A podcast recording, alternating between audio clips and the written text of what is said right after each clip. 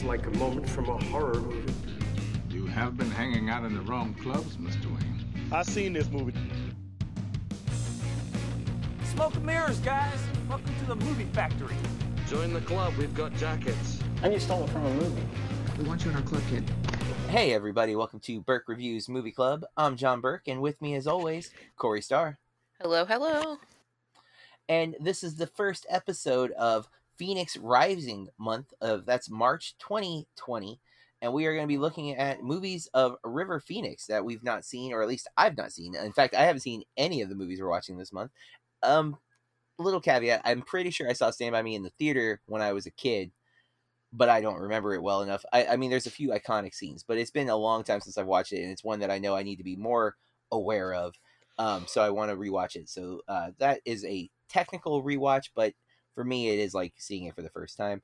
Um, Corey, I believe you came up with the idea to do River Phoenix. Uh, what was the motivation behind that? Um, I like him as an actor. We watched uh my own private Idaho. Yep. Um, I grew up. Stand by Me was one of my favorite movies. Um, I just I like I like what I've seen him in. I've seen I actually had a hard time coming up with my portion of the list because I've seen quite a few of his movies. There are one or two that are out of print, um, or you know that are impossible to get a hold of. So those automatically get chopped. But um, I I like him, and I just wanted to finish watching what we're able to watch of him. Yeah, and I, I like that. Um, I mean, uh, it ended up sparking our inspiration for next month as well because uh, River Phoenix died young. Um, Anton died young, which was not that was a coincidence. We had already picked Yeah. River Phoenix, and then we decided in December to to change February to Love Antosha because of the documentary. But we do we're gonna watch Brittany Murphy movies next month um, for the similar reason because she died tragically young. Um, this month in general, uh, tonight we're starting with Dogfight, a movie I'd never heard of. Um, then Stand by Me, then Sneakers, then Running on Empty, and then I Love You to Death which I found out something. Um, I my copy of the DVD came in yesterday, Oh, and I found out that uh, Keanu Reeves is in that movie with River Phoenix again. So that's yeah. I was like, okay, very cool. I'm I'm kind of I- pumped about that movie. was Keanu? Was he with him when he passed away at the Viper Club? Oh, I don't know. I think that I don't know why I'm remembering that. And every so often I go back and I like just like read about him. And I recently read, I might have shared it with you, an article that was an interview with his girlfriend at the time and Hmm. just how absolutely shocking it was to everybody because he was such a good boy Oh wow. you know um so when it happened everyone was just like and his family is very interesting anyway um so i don't know i just find him very compelling to read about Yeah, no, I'm um I'm definitely going to be looking into it more, especially after our first movie here. they Um, lived in florida for a while that's that's also interesting. I always jupiter man, when- maybe it's some or Howey-in-the-Hills i can't remember it's some weird place Well, that's uh listeners, if you have not seen many of his movies like myself, um I think honestly, I think my own private Idaho might have been the first River Phoenix film that I saw. Other than again, I saw by Me as a kid, but I don't remember that, so I don't count that. Mhm. Um but uh I I can't remember for sure if there's anything else I've seen him in, but that's why this month for me it's like the two big ones um that I picked and then uh Dogfight Sn- uh Sneakers you picked, but um that's also one that I've been eyeballing. And then, uh, that Yeah, I- has a I think- great cast yes, Like- it does. So does uh, drop. Uh, I love you to death as well. Like they both have really, really good casts. Um, and well, that's the thing. Like last month, we wanted to like finish the Anton Yelchin filmography, and unfortunately, when you are like so versed in their big movies, you're gonna get a few stinkers. And so last month, a lot of the movies weren't our favorites. I feel like this might be the opposite because I've seen so few of his movies that I'm hoping to get some really good ones. And next month with Brittany Murphy, it might go back to that stinker category because I've seen a lot of her big movies. Um, like you know, Clueless would be one if you've never seen a Brittany Murphy movie. It's like, oh, you gotta so watch Clueless. She's so good as Ty. I've, I've I've had several students watch uh, Clueless over the last couple weeks because we were doing rom coms in my film two class. hmm and I'm glad to say that movie clicks even with today's youth. Uh, they seem to like it. Um, so uh, it's always exciting, and um, that's going to be our month, listeners. Uh, for the next four weeks, we'll be talking River Phoenix films. Tonight, specifically, we're going to be reviewing Dogfight. If you've never listened to the podcast, Corey and I started this simply so that we would make sure at least once a week we were watching a brand new film, so that, uh, or at least one of us was watching a film that we've never seen before. And you know, trying to narrow that gap list because we're both victims of comfort movies. We like to rewatch the same thing a lot.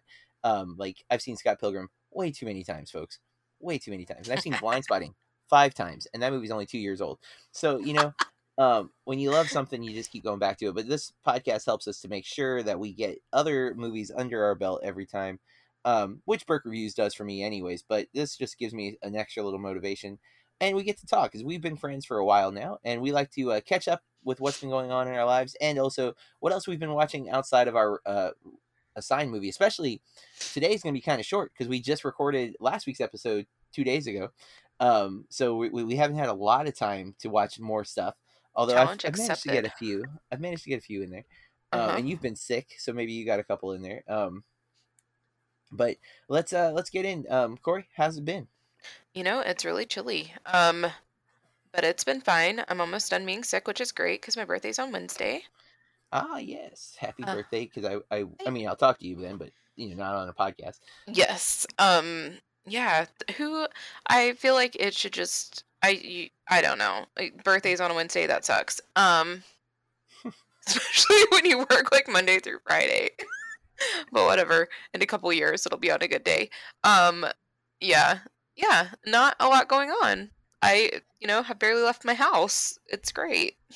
I've had a very busy weekend. Um, on Saturday, I went to work for a few hours at my normal job because that's I'm getting some extra um, opportunities to earn some extra cash through my regular job.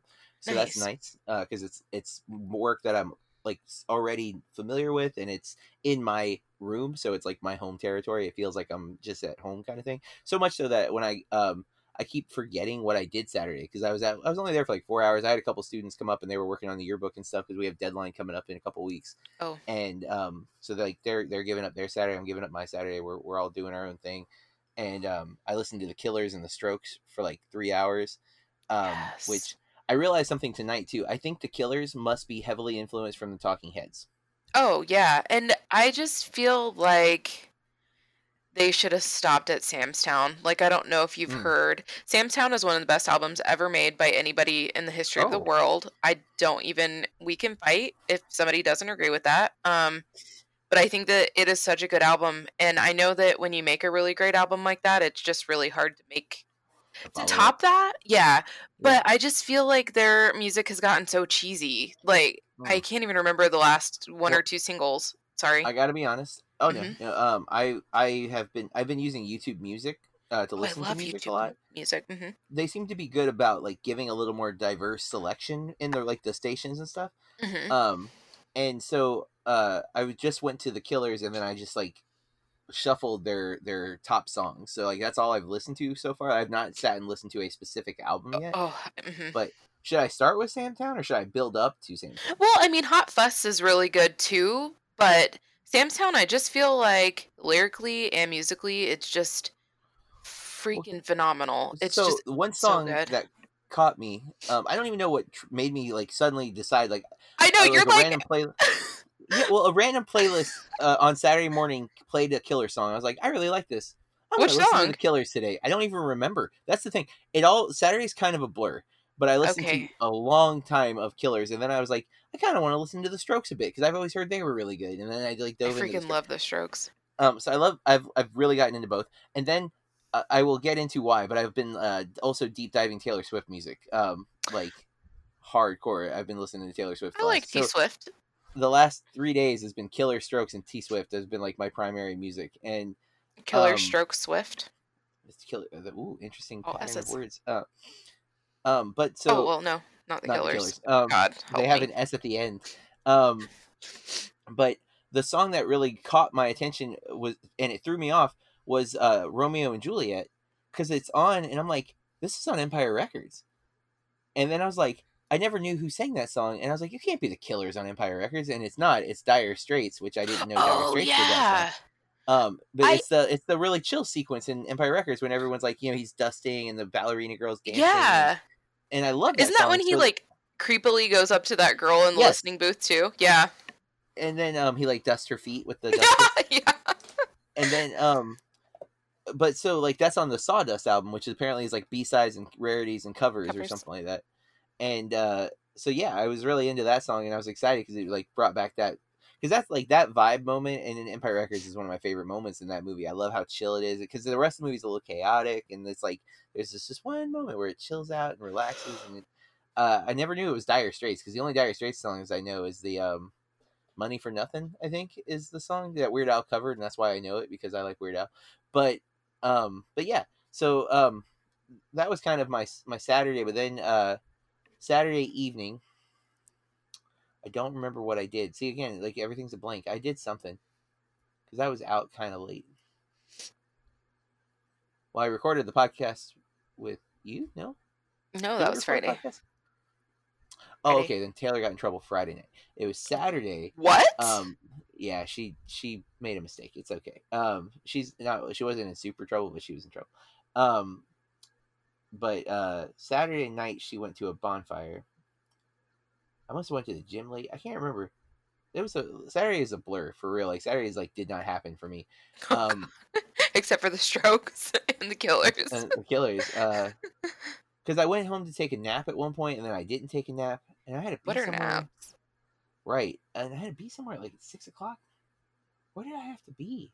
I don't remember anything about Saturday. Sunday though, uh, this actually ties into what we've been watching. So I, I guess, but Taylor and I went and saw a retro screening at, at in Lakeland, and Okay. then um, I uh, I went to the gym and uh, finished a documentary that I started on Saturday. Um, man, what did I do on Saturday night? Man, what a blur. Um, but yeah, I'm also tired today. Uh, it, today has been a Monday. Like if it were Office Space, someone would have been like, "It's the case of the Mondays," and Oh, today was a bad Monday. Yeah, it was. It was not a good Monday for me. I, I've been like just oh everything's frustrating and a blur and. But let's get into what we've been watching. Um, have you had time to see anything since uh, other than Dogfight since we uh, last spoke? I've watched a few things. Mm, Um, cryptic. mostly I watched the fourth Resident Evil. and then um uh is it the fifth one that takes place and it ends at the White House or something? I remember something about the White House in one of these movies. Yeah, I don't recall. Um, I don't know, it's been so long. Um and then I watched a really great event or miniseries on Netflix. Um I feel like Netflix is mostly hits uh misses for me. Like I only keep Netflix for a couple of things. I feel like I just I don't know how to explain it. I feel like they're too concerned about making like Netflix originals. And I don't know. They're like they just remind me of Stephen King. They just churn out, churn out, churn out, churn out. Um uh, you know what I mean? There's just so much product. And I feel like they're the worst when I'm like going through and trying to find something to watch. I will sit there for 30 minutes and still not be watching anything. But Yeah. then there's like some stuff that they have that's really good. And I don't feel like it gets any recognition. Like there's a series on there called The Dark or The Darkness, I think. I think it's Mhm. German and it's very good. And they just had the second season come out. So I'm going to watch that soon. But but there's like good stuff it's just hidden and few and far between but i watched i think it's a five part mini series and it's about henry lee lucas and i talked Oh, to you about this a little bit Yeah, yeah. yes but this show is it's like i told you that but i didn't want to tell you too much information but i mean it already happened and it's real so it's not like it's spoilers true.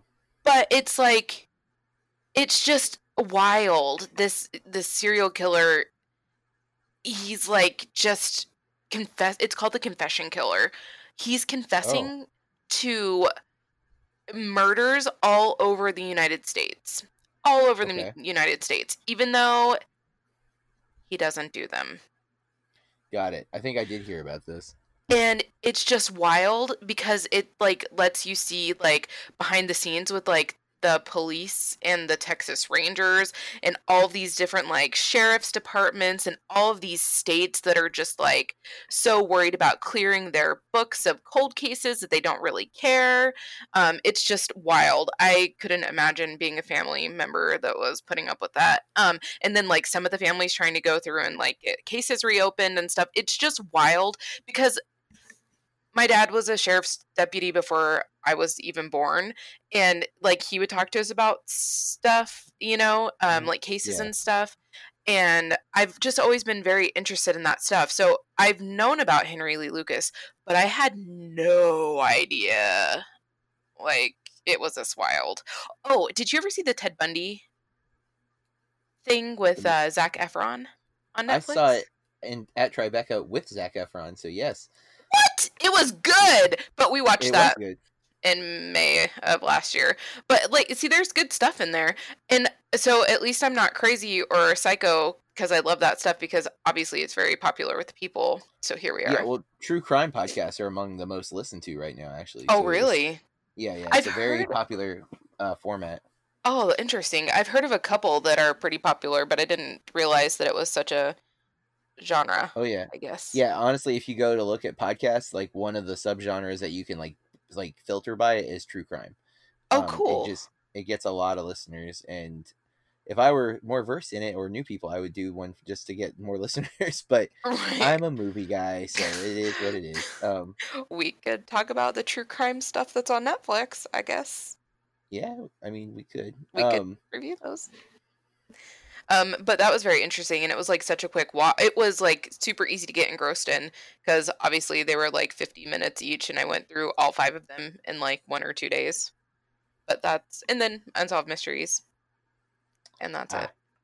I um have watched uh not too many movies, but um I watched Dogfight that we're going to talk about in a few moments.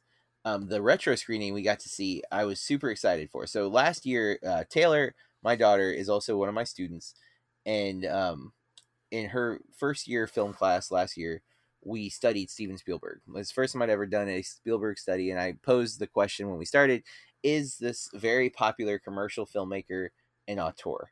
and you know, so we watched several of his films, but um, as many as of Spielberg's films as I've seen, which is most, there are a few major ones on my gap list, and one has been The Color Purple. Uh, and there was a retro screening through Fathom Events Oh, and yeah. Um, and I mentioned it to Taylor, and she was like, "Yeah, let's go." I'm like, "Great," because Kathy had to work yesterday, so we went first to Jersey Mike's and got uh, her first Jersey Mike's sub that was not on gluten free bread because last year we thought she might have celiac disease. We have found out that is not the case, and so she is able to eat gluten, and um, she has not had a, a sub from there since since like at least a year with with regular bread, but it's actually been since like June or July since the last time we went to Jersey Mike's, Oh, and I have not had a sub from there be, in that same amount of time because I was getting the sub tubs, which is basically like a salad with their sub stuff on it. Mhm. Um, and I I'm I'm still not eating a lot of bread, but I when I do, I try to if I have like wheat bread, I will eat wheat bread, but I avoid enriched flour, and uh, so I got eh, their Big Kahuna chicken Philly, which is like my favorite thing because it's you know chicken, obviously onions, peppers, mushrooms, and jalapenos, which I'm on a real big spice kick and uh, it was super good. And then we went to the movie, and we both loved it. Uh, man, I can't was believe you've like- never seen. Yeah, I, I I was pretty sure I probably saw it as a kid, but honestly, after watching it, I don't even know if I ever saw all of it as a kid. I think I might have watched parts of it with my mom or whatever. Um, my mom was a movie fanatic, so we went to the theater a lot. So it was a good chance I saw it as like a three year old. Um, Mhm.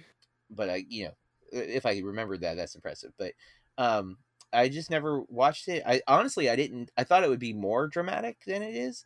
Um, it's obviously a drama, but there's a lot of like lighthearted humor in it, and uh, Damn, Oprah Oprah's Winfrey's good amazing. Oh Yeah. right, It- um, Whoopi Goldberg is fantastic. Everybody, and, yeah. uh, yeah, yeah. You're right. Uh, you could list everybody. Is even Danny Glover, who's Yeah. playing And an awful character. Um, I mean, a well written character, but an awful person. Uh, which most of the men in the movie are are horrible. Um, not all, most of. But I love Shug. Which the one thing, um, for me, like I kept thinking when I was watching Shug is like if Janelle Monáe had been alive in 1985, like this age now in 1985, she would have been Shug in a heartbeat. Like if they redid Color Purple, Janelle Monáe would be an amazing Shug. please don't Like, though. Just I leave it alone. agreed. I don't. I don't think it should be remade. Although if it is remade, I would like it to be remade by an African American filmmaker. Um, maybe Barry Jenkins. I think he could do really great work with this. Oh, Yeah. Um, or Ava DuVernay. I think either would do amazing. Um, with this with this source material. But um, I again, just- I don't know. I don't know that it needs to be because it's it's only thirty years, thirty five years, and but it's it's so good. Um, I was really. I I already own it too, so like that it's in my. I've I own most of the Spielberg oeuvre. Um, I just haven't got to all of them. Like I own Amistad, but I've heard Amistad is not as successful as this movie. Um, some people really liked it, but it's uh, overall the the criticisms have not been super positive. But yeah, Color Purple, real real good. Uh, definitely one I recommend. Um, if you're like me and had skipped it, and I love that my daughter can go and watch it. Like she was literally the only kid in the theater yesterday. like, um, but real quick sidebar. Uh, we went to the theater that has the Fathom events near us. We haven't been to for a while. I guess it's probably been almost two years since my last Fathom event because I found like that other uh, retro screens that Oh, they do yeah. uh, every weekend instead of just once in a while. And um, the theater that does them in Lakeland uh, has upgraded and they got all recliner seats now, which was cool because they they didn't used to have that when we were going. Um, so that was really awesome. But what wasn't awesome is people. So you have to reserve your seats, which I love. I actually really like Do reserved too. seats. What I don't like is people not respecting the gap seat. Dude, I Like, if- know. Right. If the theater is empty and you go to get tickets, you should not be taking seats next to other people. It's rude. Like give yourself a buffer seat, at least one. Like I understand if this if the theater's sold out, of course you have to sit next to people, but there is no excuse for you to be sitting directly next to me if there's a whole row behind me empty. Like there's no reason. And at that point, it would be rude for me to take a seat that I did not pick in case someone shows up with that seat. You know, like that wouldn't be fair to them. So I have to sit there and just be uncomfortable with someone sitting Oh, that I- to me. I wait until like five minutes after the movie starts, then I move over. And if they come, I then I'll move done back that, to where. I need But we go. were kind of in the middle of people. Like there was a buffer seat between Oh, me and one set, but then there was they were directly next to us on the other side. And, and oh, yeah, it's so ag- that's the only downside to me of retro seat uh not retro seating. Um the reserve seating is that people don't respect that simple thought. Like I don't know you, I don't want to be reclined next to you. Like that's my out of my comfort zone for sure.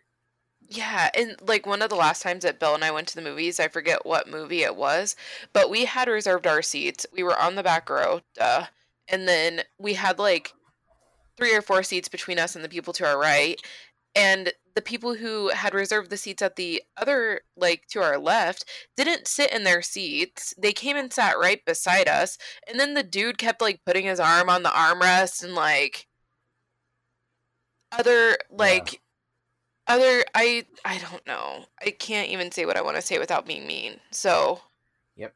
like but Yeah, that's my only know, complaint about my color like- purple screening. Well i'm glad that you guys like the movie because it's a really good movie Yeah. i grew up on it i know that's such a weird movie my mom loved that movie so we watched it a lot when i was a kid Well, it's super charming um, in a lot of ways. Obviously, it's very disturbing in some ways. Like the scene where Danny Glover is riding on the horse chasing uh, Nettie Mm. is one of the most disturbing things I can think of because he's like smiling and playing games and he's like intending on raping her, and you're just like, this is so much worse than if he is just like clearly attacking her. You know, like the the Yeah, it's very menace- about it. Mhm. Yeah, it's so ah. But then there's like genuine humor and, and compassion and love and yeah, it's it's and just it- wow. just some very like i mean i feel like a lot of people know this scene but one that still makes my skin like crawl is when she's shaving his face Oh yeah, with those old razors those old razors scare the, f straight- out of me uh, straight razors and Yeah, Um, mm, mm. Well, and uh, Spielberg films it like a horror movie, uh, perfectly building the tension. And they're the two different sequences. Um, the first one sets up the second one even more because of how he films it, and it's man, it's great. Um, it's it's just it's expert filmmaking, and I love that Spielberg challenged himself with a film that was not like his other movies. Especially you know when you look at like back off of Close Encounters, Indiana Jones, E.T., and then the color purple. Like what? Who? Where? and uh, yeah, it, it's it just shows his talent. Um, it's it's so good. Um, I had one more movie, uh, and I really want to recommend this. Um, at Sundance this year, debuted a film called Miss Americana, which is a Taylor Swift documentary, Oh Um, yeah. and it went straight to Netflix uh, after Sundance. And I watched it over two nights. Like I watched uh, both of them on the treadmill. Actually, I watched uh, forty minutes one night and forty minutes the next night. Um, Nice. and that's what got me like really listening to her music uh, a lot. And um, I don't know how you like how the general populace feels. I it's definitely a pro Taylor Swift doc. Um, but I also it still feels pretty candid and uh, it kind of you know she opens up about a lot of things and I found I found the construction of the documentary to be very very well executed and it's very engaging and entertaining. And if you're ever been a fan, even if you're not currently a fan, um, I think this will spark an interest. And if you've if you're indifferent, I think it could lean push you towards being a fan. Um, I definitely feel like a fan now.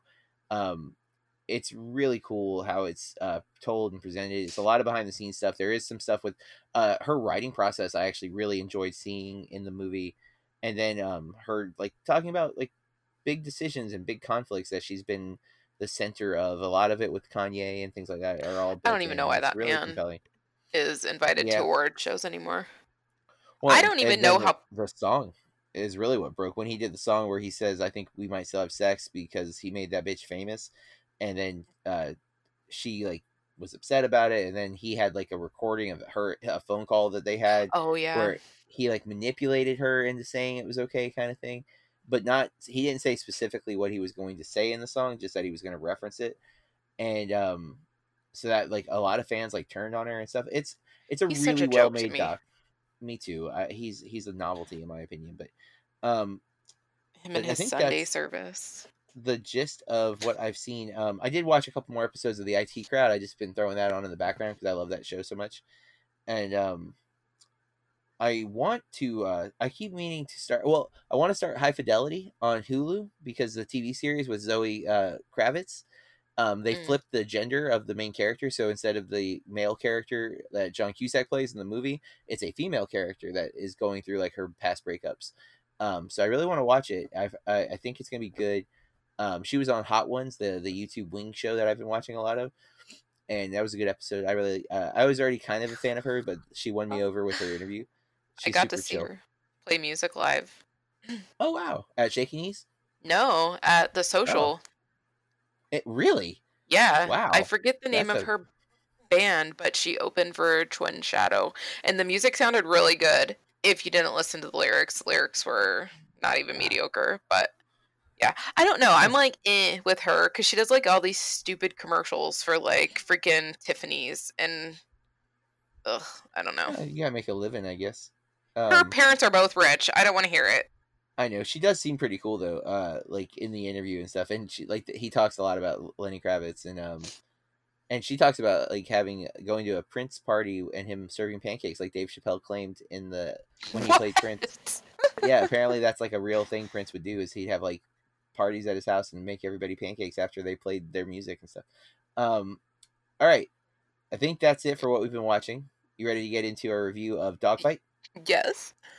So the stats on Dogfight, um, 1991, uh, just over an hour and 30 minutes. Um, the premise is before leaving to fight in Vietnam, a group of teenagers play a game where they try to seduce the ugliest girl they can find, which totally threw me by the way because I thought the name Dogfight was referring to the military element of this film, and when I read that, I was like, oh, this is a very different movie than I was anticipating.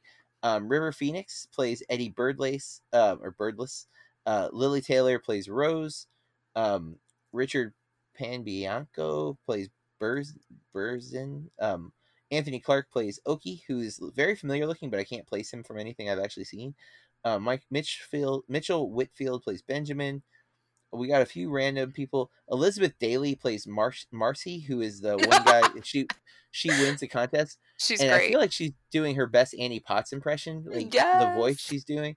Um, but then I don't know if you caught it. There's a big superstar who has a Yeah. super small part in this movie. Oh, oh, what is it? Who is it? Brendan Fraser? Fraser? Brandon Frazier. Yeah, I don't know his last name. I always said Brendan Frazier, Fraser. and that's wrong. Um, uh, but that's not right. I think it's Frazier or something like that. Like you do pronounce the I, if I'm not mistaken. Um, it's directed by Nancy Savak- Savoko, Savak- Savaka, Savaka, I think. Um, I'm not familiar with her work, but uh, when I realized it was a female director, given the premise of this movie, I was very intrigued by that because I think that's part of the reason why this movie is so charming. Um, because it, it kind of like downplays the uh, quote unquote dogfight aspect of it. Um, not downplays, but it's not the it's not the ultimate climax of the movie. That actually is revealed pretty early on that that's what he's like using Rose for, and um, you know we rented this movie, and I'm mad. that we didn't just buy it. Yes, because It's a good movie. it's so good. I loved this movie. Like I was, uh, especially when looking back over the last month, I was so hooked into this movie. Like I wasn't distracted at all. Like I was like, oh my god, this is so like uh, almost from the get go. And uh, River Phoenix is definitely a big part of that. But this may be the best Lili Taylor performance outside of like The Conjuring. Like she's so good in this movie, and um, I love how they try their damnedest to make her so unattractive. she is she's weird. Not like I don't want to say weird looking because I'm not trying to insult her, but she has a very unique. Yeah, look, she right. she she does. But I mean like they tried to make her look chunky. They Yeah. you know, they I don't know, they made her face look all washed out. I love when they yeah. the the bangs like really framing in her like her eyes were kind of like sunken in um yeah they tried real hard like i don't think they put any makeup on her uh when we first meet her um and even like when she comes down dressed for the party and she's got like the bow in the center of her head like she's a gift or something like i don't know uh what look they were going for there but um yeah i i found this film to be unbelievably charming um especially the dynamic between her and him and really her. Like river phoenix is really good but he's like I he's love that playing a type though and like she she forces so much to like happen in this movie and i just love her character. But i'm sorry what were you about to say? I love that she doesn't take anybody's crap. yeah yes Like because she totally could have been a pushover Yeah, and I feel like anyway, as a woman, that that seems to be. I always feel like I'm putting my foot in my mouth, but I feel like that's kind of an expectation. We're expected, women are expected to take up less space. We're supposed to be, you know, humble and quiet and cordial and all of these things. And I mean, she is cordial and she is friendly and she's all the, you know, but she doesn't put up with him treating her badly and she doesn't have a hard time like telling him you know, not to do that over lots of things. Actually, yeah well I, I don't know like i don't know how much to get into specifics without it becoming spoiler territory but hmm just in general, like because it's a short movie too, so like an hour and a half. But a lot of times when this movie seems like it's going to go in a predictable way, or like a melodramatic way, or an over dramatic way, which I know those two words are often interchangeable, but I do think they're slightly different here. Um, the movie doesn't, and I I love that even more because the it's it gets big at times, but it also stays really, really grounded and could have gone in a lot of different directions. exactly. And I do feel like this could have been. I feel like it could have been a real story. Like, Yes, yes, it's super realistic uh, for sure. yeah, I just don't feel like it ever went into any like realm where I was like, oh, that would never happen. I could totally see Well, from start even to like finish. finish. there, the oh man, um, I don't know. There's a few things again we'll save for spoilers, but um, I I had not heard of this film. It is not easy to get outside of digital, and this is where uh, Vudu and or Amazon. If you're listening to me in iTunes, I think you're the same way with this, and this is what upsets me. When I used to buy music, which has been a long time since I bought music, because I generally just subscribe to music now and I listen whatever I want whenever I want. Um, but you could buy a single on iTunes for 99 cents. And the whole album was let's say 10 bucks. If you bought a song, the price of the album would go down the price of the song. So like if you decided after you bought one song that you wanted the whole album, you weren't having to pay for that song again. And I feel like digital streaming services when you rent something, you should have a window where you can just pay the difference and buy it because I totally would have just dropped the rest of the money to buy Dogfight because I liked it so much. There's a really good photo of them together. like maybe it was for an event or something. Down in the photos, it's photo 17 of 21 on IMDb. I'm almost there. I just- oh nope. The numbers must be different on the phone. Oh. It's definitely It says River Ta- River Phoenix and Lili Taylor at an event for Dogfight. He's wearing like a red or rust color suit. I see it. I It's just think 10 it's on the app. a good picture. Um, I like her so much. Like I have seen her in other movies and stuff, but I know her best from Six Feet Under, and I just Really? y- yeah, that's where I know her the best from. Um, Well, that I can think I of off the mentioned top of my head. High Fidelity, Oh yeah, one of my favorite movies. Um, and she, she is one you like that movie way more than I do. I, I I like that movie him way the more than most people.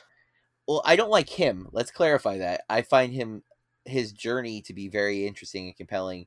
I love the the record store aspect of it. Um, and I And love Jack Black. Conjuring. yes, she's very good in The Conjuring. Um, if I'm not mistaken, she's in a movie called The Haunting, which was like not Oh, good, but I liked it when I was a kid. It has Um, what's his name in it? The Uh, Like, Bill weird. Pullman? No, uh, I, th- I don't know. She was in The Nun. oh, the X I don't remember that. No, that I guess. probably that movie was not. I mean, it wasn't was the worst. No, Yeah, The it bad. what Yeah, was the was bad. one? Was it Conjuring Three? What was the movie that came out not too long ago and it wasn't? yet. What was? uh the the nun t- shows up in two. That's when she's like introduced as a character, because uh Vera Farmiga is obsessed with the painting of her. Um, but yeah, um, but yeah, High Fidelity, The Haunting, which apparently came out the year before High Fidelity. Um, and then yeah, that's mostly what I know her from. No. Oh, she well, she's in Ransom, which I saw once, so I don't know if I would count that. Liam Um, Neeson is who I was trying to think of. Oh yes, yes, it is Liam Neeson. That- Um, you would think that. I mean, I feel like The Haunting is one of those movies that suffers from having such a good cast. They like think it's gonna make up for a bad movie. It's got like, well, it has like a lot of big people in it, like Catherine Zeta-Jones and I did not realize she was in um Say Anything, but not like the main girl, obviously. But that's kind of cool that she does that, and then High Fidelity with John Cusack. But um, oh word. but yeah, uh, I I was definitely pleasantly surprised with this movie, and it's definitely one that I would rewatch. Um, I don't own yet, and so depending on if I find it on sale or not, uh, again, Vudu, Amazon. If I pay for the rental, give me the option to buy Even it at the. Prime, like Yeah, any of those places that buy that sell and rent movies. Yes, exactly. Give give the option that if you rent it, you have like a window. Like I don't expect it to be forever because it was a rental, but like if I watch it and they're like, it should end with, "Would you like to purchase this movie for this price?" And I would do that in a heartbeat if it's a movie I enjoyed. And this was one I definitely would have pulled uh, pulled the proverbial trigger on. I didn't know how you were gonna feel about it because I wouldn't mind us having all of his movies that we can get a hold of just because. Yeah, but um, I wasn't sure either because again, I thought it was going to be a very like military heavy film, and I'm not always into military movies. Um, apparently, I like them more than I, I used to think I would, but uh, still, um, I just realized who directed "I Love You to Death." It's Lawrence Kasdan. Man, I can't wait to watch that one. Um, but so dogfight, uh, we're gonna get into spoilers because we definitely have a lot we want to talk about. But I liked it a whole lot. It sounds like Corey liked it a whole lot. Um, Corey. Guys, from here on out, we're going to talk about this movie in great detail. You have been warned. so I was talking about like how they didn't go big with certain choices, and one of the things, um, there's a moment where we see the the there's four bees, right? They're like a crew. They've been together throughout the the basic training and stuff, and they're like best friends now. And um, they split up because uh, Birdlace, uh, River Phoenix character, um, decides that he feels guilty for what he did to Rose. He tries to stop Rose a couple of times, which I like the subtlety of how he tries to stop her too. Like, uh, you know, let's not go because it could be he's trying to play her to go. You know, like, oh no, you don't want to go to make her say she wants to go, like reverse psychology. But I genuinely think he was like, you're not ugly. I I shouldn't have picked you. Well, I think- genuinely like you. Yeah, I think that he just really likes her. And I never throughout the movie after he's done procuring her for the event or whatever you want to, you know, cuz they they all go out and try to find the ugliest woman they can to bring to this, you know, thing. And uh I I never felt like that I didn't believe it. I you know, that he really did like her. Yeah, and but so the three of them are out like on the night of the town, and we are we see them from time to time, which is interesting too because we are so heavily on on bird legs that we bounce away from him to see the other guys. But um, I, I don't remember which one. I think it was Berzin, Richard Panebianco or whatever. I think is like the second, like the closest one he is with him. Um, he sees bird legs and Rose out together Mhm. and the way it's set up, I'm like, this is gonna be some n- stupid conflict where he's gonna like call him out, or they're gonna get into a big fight, and that's not what happens, like ever. Like when he they finally get back together, he's like one because they all got B tattoos because of the like B is their name or whatever, and they all got like a little B on their forearm, but uh, Bird Legs wasn't there, so um, Berzin gets it for him. So he gets two tattoos, and there's this like kind of touching moment. Where he's like, "I saw you with Rose." I didn't say anything. And I'm I'm like, wow, that's not what I thought was gonna happen. I totally expected them to be like, I can't believe you ditched us for a girl or for some dog. You know, like I thought they was gonna be real negative, and they don't do that. And I loved that part of that movie so much because that would have been the easy way to go. The normal Hollywood blockbuster type action would be make that conflict the the center conflict, have it a big fight, a big fallout Which where he has to fight for her, and that's not what they do. But then it's like it also makes me really mad because fast forward to the end of the movie, he like rips up her address and throws it out the window. But why? Because there are no repercussions for you to keep in touch with her. I mean, yeah, but I don't know. Maybe it was. Uh, there's a. I actually didn't catch that part, and now I'm like, wait, what? Why would he do that? But, um, especially because the end, he does go to her. Yeah. Mhm. Um, and that like the last scene of them hugging or whatever. But I just I like her so much. I do too. Um, she's so kind and caring. I love um that she keeps getting onto him for cursing, and they get into that like fancy restaurant, and then she just curses like a, like crazy ordering her food. really fancy. I, and then like uh, that he can't afford to buy himself dinner also, so she shares Yeah. with him. And Which I just so sweet. yeah i i just love so much about the movie like that her name is rose and her mother's name is rose and her grandmother's name is rose Yeah, And- not traditional, right? Like for like it's a very common thing for men to have like a junior or a third, but it's not as common for women, and so that's an interesting choice. Mm-hmm. um i yeah Um, but yeah, th- I totally buy their chemistry for the most part. I love the sequence when he's trying to like apologize and he hops over the fence and he's like, "Oh, big dog!" and he jumps back over. the- and then he like tapes that th- that note to her window and she does meet him up front and they go Mm-hmm. to dinner um man i i even love like that scene where she's getting ready initially to go to the party um and she's like trying on all these dresses and then she does make her hair really floofy with the bow in it and she puts on the blue eyeshadow. Oh my god the blue eyeshadow. Um and oh man and i don't know exactly what like makes him change you know because he tries to put the lipstick on her very badly like on purpose Mhm. and then he tries to get her to not go in.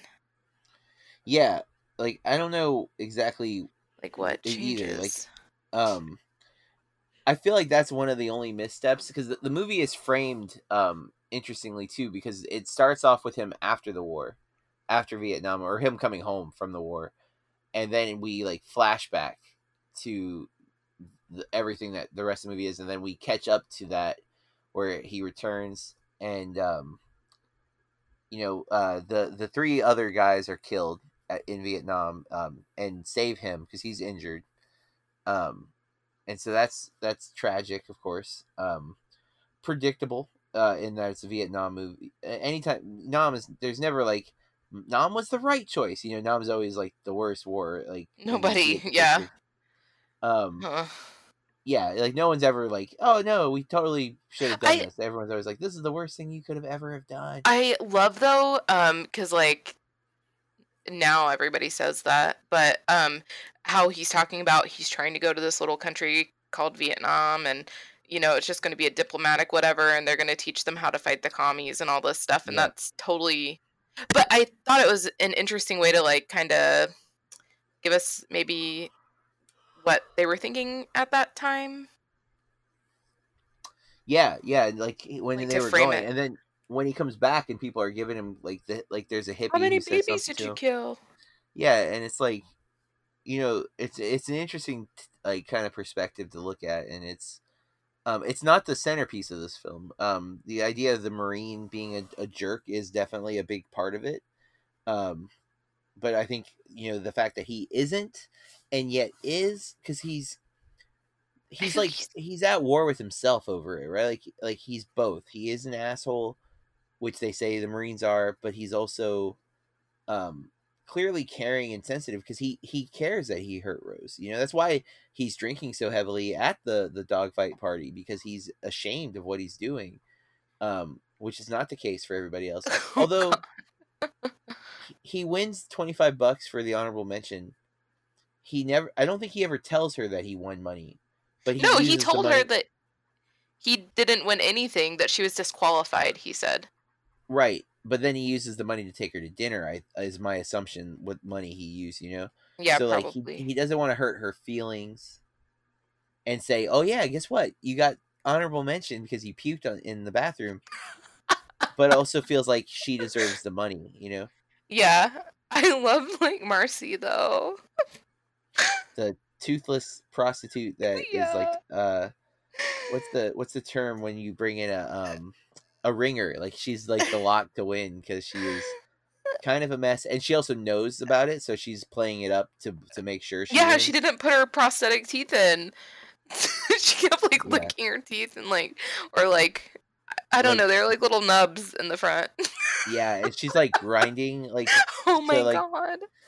she's like flashing the judge almost with her butt. Like, yeah, it's um, and this, this So movie good. is could have easily been PG thirteen minus the language. I mean, but like the there's like two scenes of nudity through like the boys watching something on a screen or like Oh, in a magazine, and I'm like, dang it, man! Like uh, again, because this is a movie that I I knew nothing about, and um, it's super funny, it's super charming.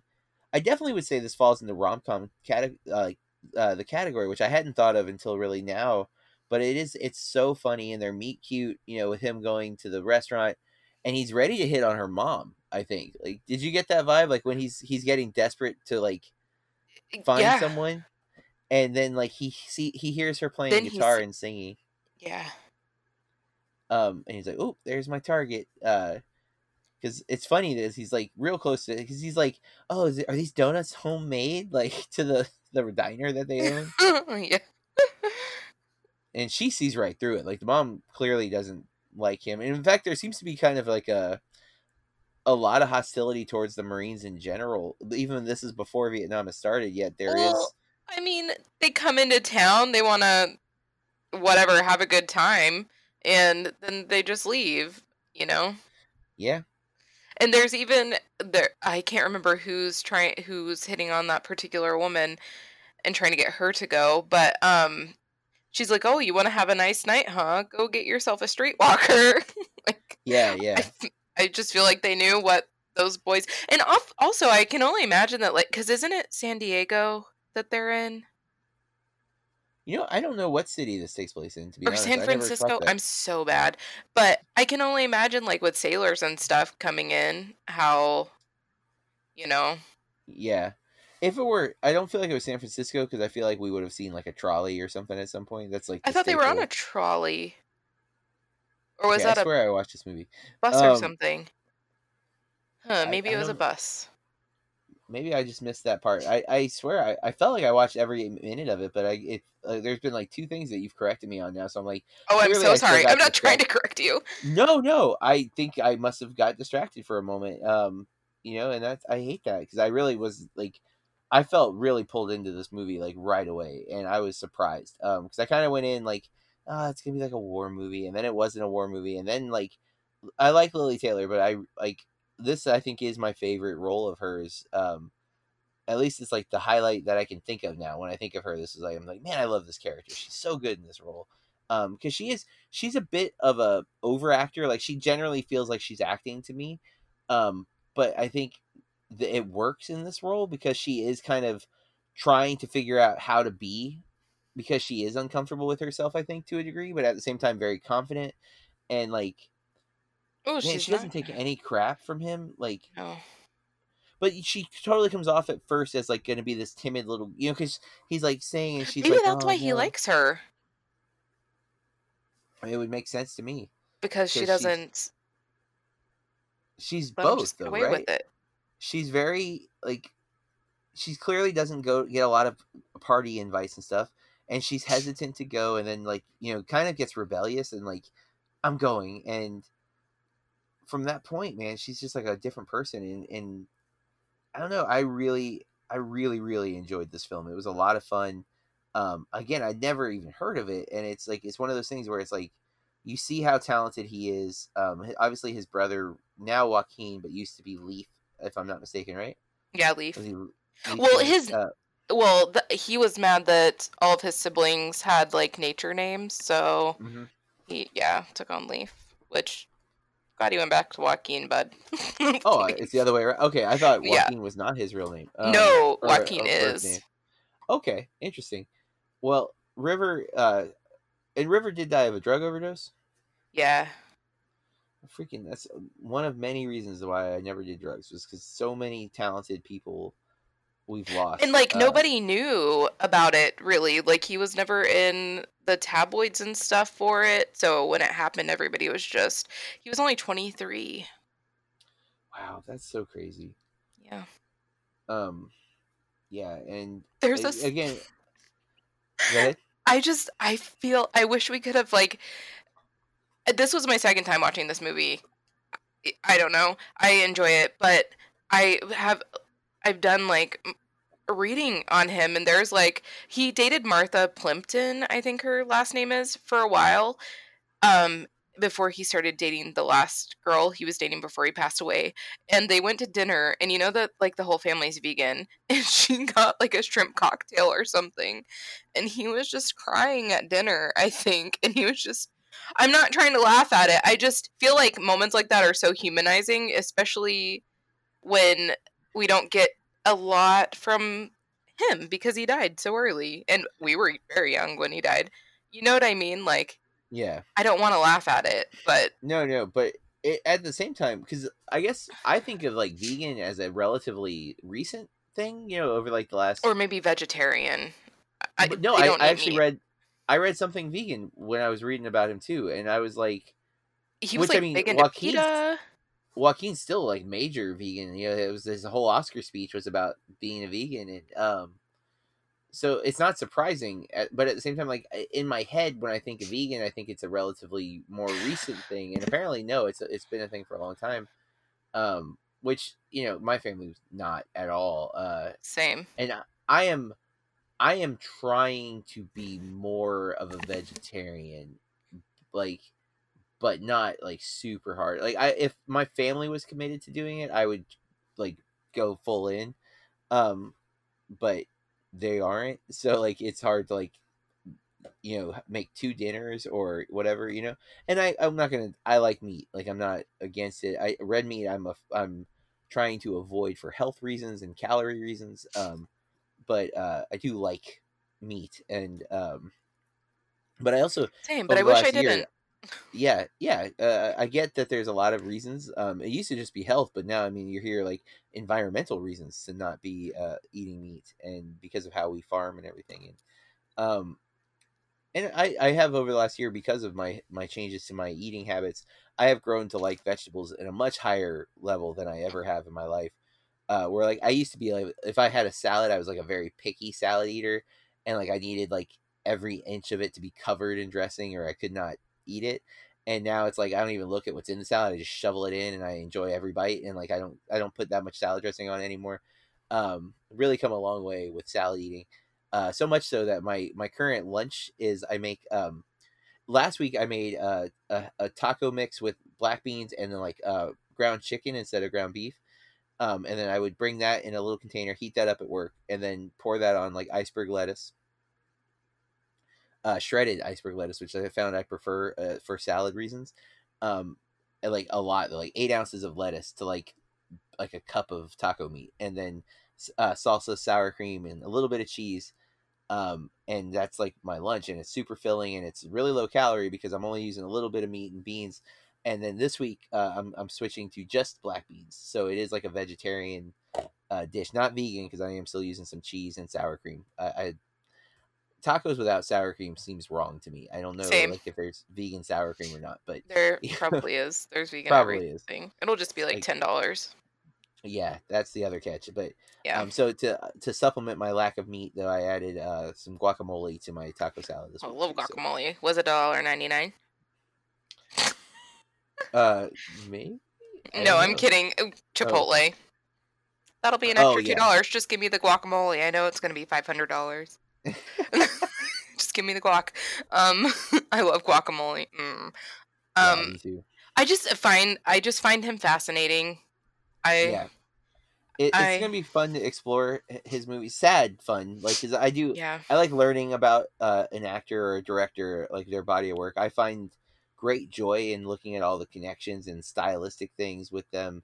Um, it's something that I really, really, I keep trying to like make my students more interested in that part of this, and it, it doesn't seem like all. Some of them are like me, where like, in fact, Big Tuna uh, is like me, where he knows, you know, like if this actor's in this movie, he can probably list seven or eight other movies that they're in and what who what other actors they've worked with, and that's how my brain just always worked that way. I don't know why, but um, that's how I like to consume this type of thing. Same thing with like generally, if I like a band, I end up knowing everything about them because I I get really intrigued by like what's their story, how did they get here, why do they write what they write, you know.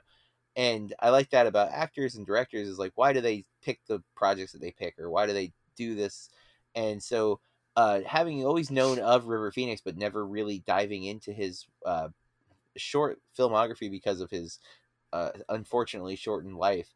Um, I am intrigued at that part of this month and next month too, because I'm a little more familiar with Brittany Murphy than I am um, River Phoenix, but still, uh, you know, her death was kind of sudden, and I do I think I saw a part of I think VH1 did like a Brittany Murphy movie, if I'm not mistaken, um, and I saw a part of that. Uh, I don't Oh. generally watch those, but um, I, I feel like I'm right, but I could be wrong. It may not be VH1, but it, it seems like they did a few of those, uh, like behind the life type stories. But Interesting.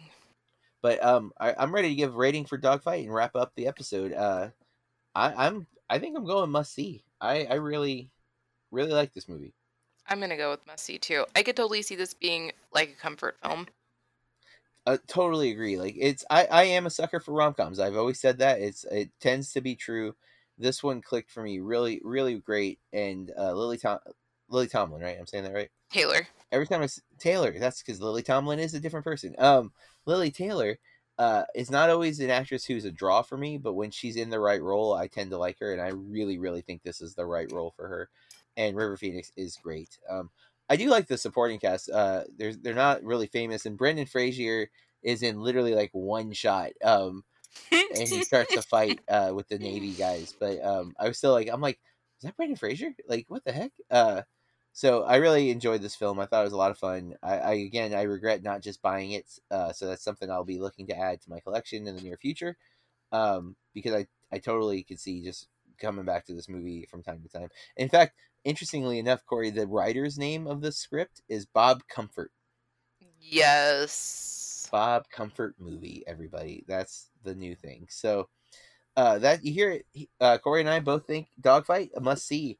Starting off the River Phoenix or Phoenix Rising month in a strong way, um, appropriate way, in fact. Uh, next week we're gonna be watching the uh, classic Stand by Me. It's another Stephen King movie. Um, covered a couple of Stephen King movies on this podcast. Uh, Stand by Me, obviously, big time movie from the '80s. Stars uh, Wil Wheaton, River Phoenix, Corey Feldman, Jerry O'Connell, Kiefer Sutherland. Yeah, Cusack. basically, he man, he's way down on the list then. Um, or she, you say? Oh, there he is, John. John. Richard Dreyfuss.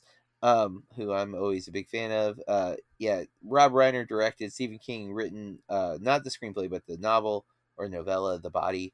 Raynold Gideon and others are listed as screenwriting credits. 75 on Metacritic and 8.1 IMDb user score, and also just over an hour, uh, actually just under an hour and a half. Um, we will be back uh, to talk about Stand By Me next week. Um, in the meantime, we'd love for you to follow us on social media. You can hit me up at Burke Reviews and Corey. At Corey R Star, two R's on the end. If you like what we're doing, please rate and review the podcast. It helps other people find us, and that way they can uh, listen to what we do here. Um, we'd love for you to leave a message of your thoughts on the River Phoenix movies. Uh, you can either hit us up on social media or anchor.fm. You can actually leave a voicemail that we could put into an episode. So we look forward to those opportunities. And until next time, keep watching movies. This has been a Burke Reviews podcast. BurkeReviews.com.